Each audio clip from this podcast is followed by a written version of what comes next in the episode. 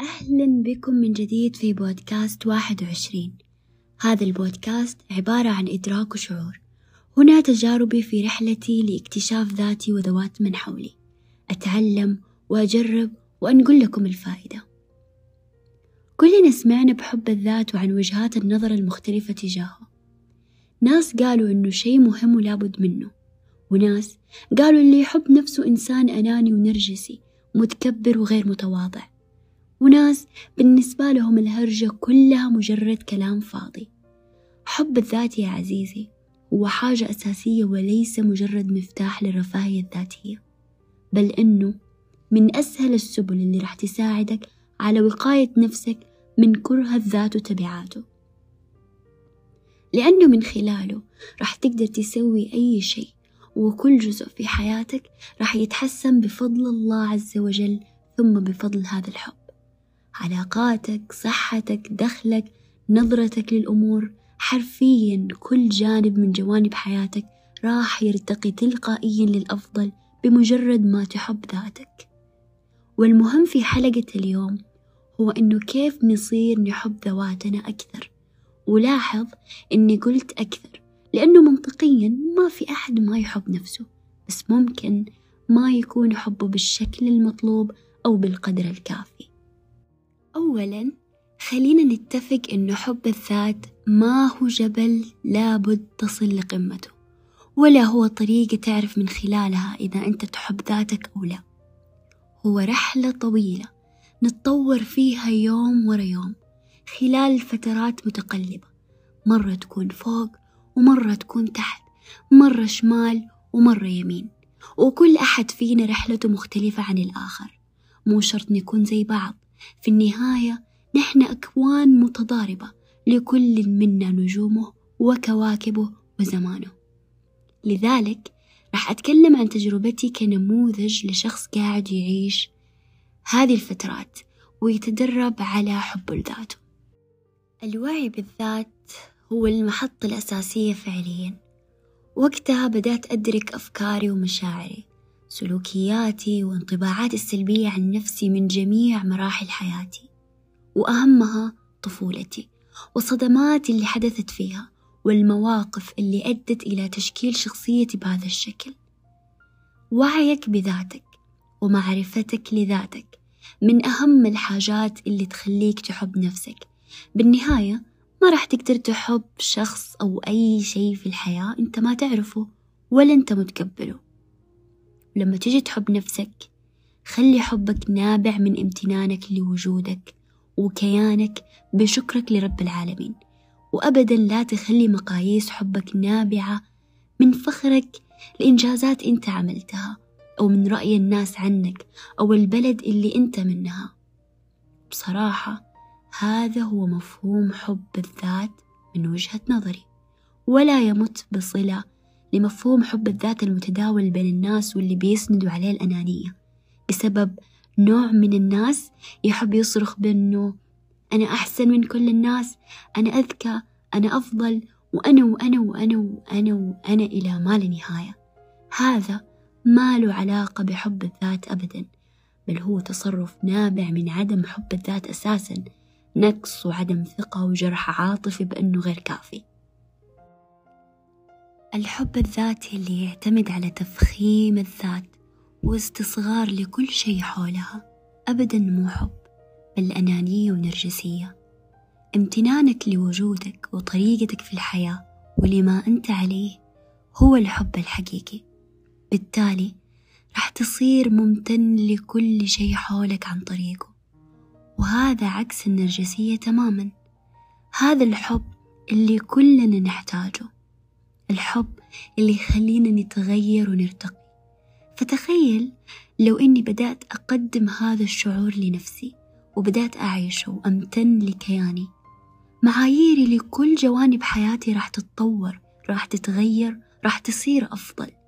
إذا كنت في علاقة سامة ومستنزفة حسأل نفسي أنا ليه راضية؟ حسأل نفسي أنا ليش راضية أكون طول الوقت طفشانة ومالي خلق لشي ليش أنا ما زلت في منطقة الراحة وماني قاعدة أتطور ولا أتقدم في الشي اللي أحبه؟ حسأل نفسي ليش راضية أدرس في تخصص أو أشتغل في شغل أنا ما أحبه؟ تلقائيا راح أبدأ بالسعي. أسعى بدافع الحب والشغف تجاه ارتقاء حياتي وأكون مستعدة أدفع ثمن تحصيلي لأي شيء أبغاه في الحياة. ثمن تحسين أفكاري وسلوكياتي والأمور اللي أعتدت عليها والمعتقدات الخاطئة اللي آمنت بيها. وهذه الأثمان هي اللي راح تخليني أعرف نفسي الحقيقية المتخبية ورا الصورة النمطية اللي أخذتها عنها وتمسكت بيها. هذا الحب اللي يعلمني ألهم نفسي والناس اللي حولي. الحب اللي راح يفرق في كل الأمور ويعالج كل المشاكل اللي أنا عالقة فيها.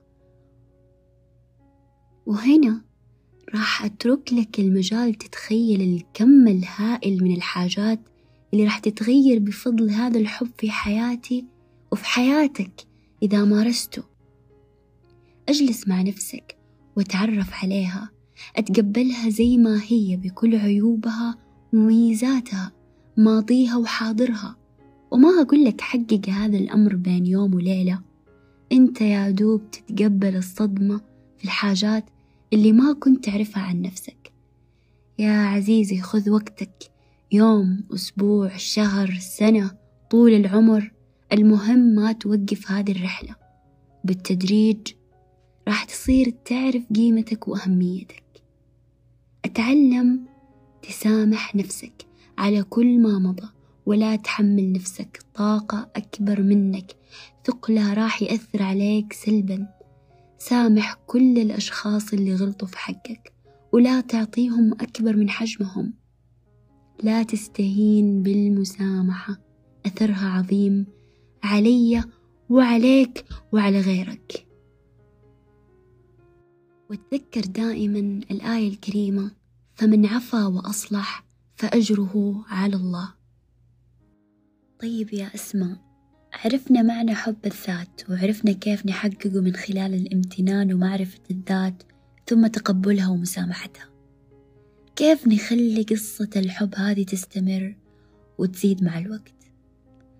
أنا طبعا كل اللي قاعدة أقوله هو من واقع تجربة ومجرد أفكار يعني أفكار تخصني تمام؟ فمو شرط تكون أجوبتي لك ولغيرك ممكن تناسبك ممكن ما تناسبك. خذ اللي يناسبك وطبقه وامشي وإن شاء الله يزبط معك بس يعني ببساطة مارس هذا الحب. ترجم هذا الحب الكلام بالتصرفات بالاهتمام.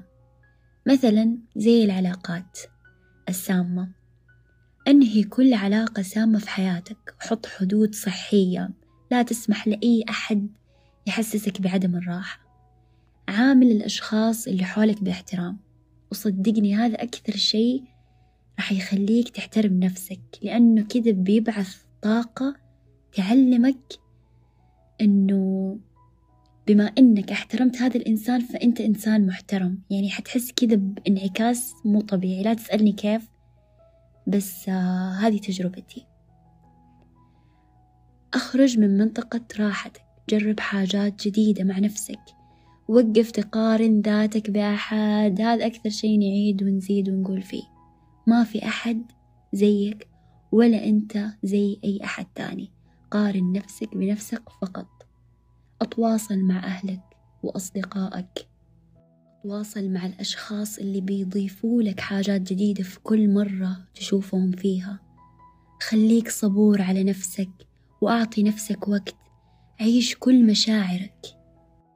وقت الفرح أفرح وقت الزعل أزعل. لا تأجل مشاعرك لبعدين أبدا. لا تأجل مشاعرك لبعدين أبدا أكررها أكثر من مرة. وحط في يومك فقرة مي تايم. أتوقع قبل كذا تكلمت عنه وما تدروا قد إيش هذه الفقرة مهمة في يوم أي أحد فينا. أجلس في هذه الفترة مع نفسك حلل يومك. آه، أفرح بإنجازات هذا اليوم حتى لو كانت بسيطة. باختصار عامل نفسك زي ما تعامل شخص أنت واقع في غرامه. شخص تهمك كل مشاعره. شخص تعشق كل تفاصيله. شخص أنت مستعد تضحي عشانه. يطول الحديث وتطول المدة. رسالتي لكل شخص يحمل بداخله معاني وتفاسير خاطئة لهذا المفهوم العميق جدا من فضلك. عيد النظر في أفكارك وجددها وأخيرا كالعادة راح أرفق ملحقات الحلقة على تليجرام. تلقوا الرابط في الوصف. لا تنسوا تقيموا الحلقة وتشاركوني آراءكم حول هذا الموضوع في التعليقات. كانت معاكم أسماء ألقاكم في الحلقة الجاية.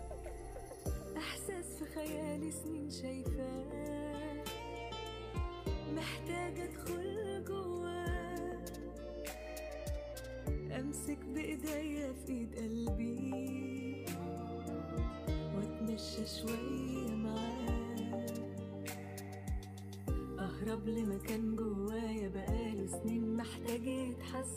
ده القلب أما بيرتاح يقدر يخلق في حياتنا حياة. أنا عايزة أسيب نفسي الدنيا